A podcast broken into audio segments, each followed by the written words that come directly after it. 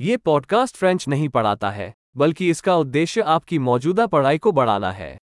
भाषा सीखने का एक प्रमुख घटक आपके मस्तिष्क को भारी मात्रा में भाषा के अधीन करना है और यही इस पॉडकास्ट का सरल लक्ष्य है। आप हिंदी में एक वाक्यांश सुनेंगे और फिर वही विचार फ्रेंच में व्यक्त किया जाएगा। जितना हो सके इसे ज़ोर से दोहराएँ। चलो ये कोशिश करते हैं। मुझे फ्रेंच से प्यार है। J'adore le français.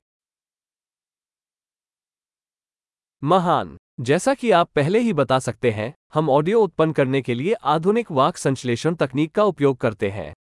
इससे नए एपिसोड तेज़ी से जारी करना और व्यवहारिक से लेकर दार्शनिक से लेकर छेड़खानी तक अधिक विषयों का पता लगाना संभव हो जाता है।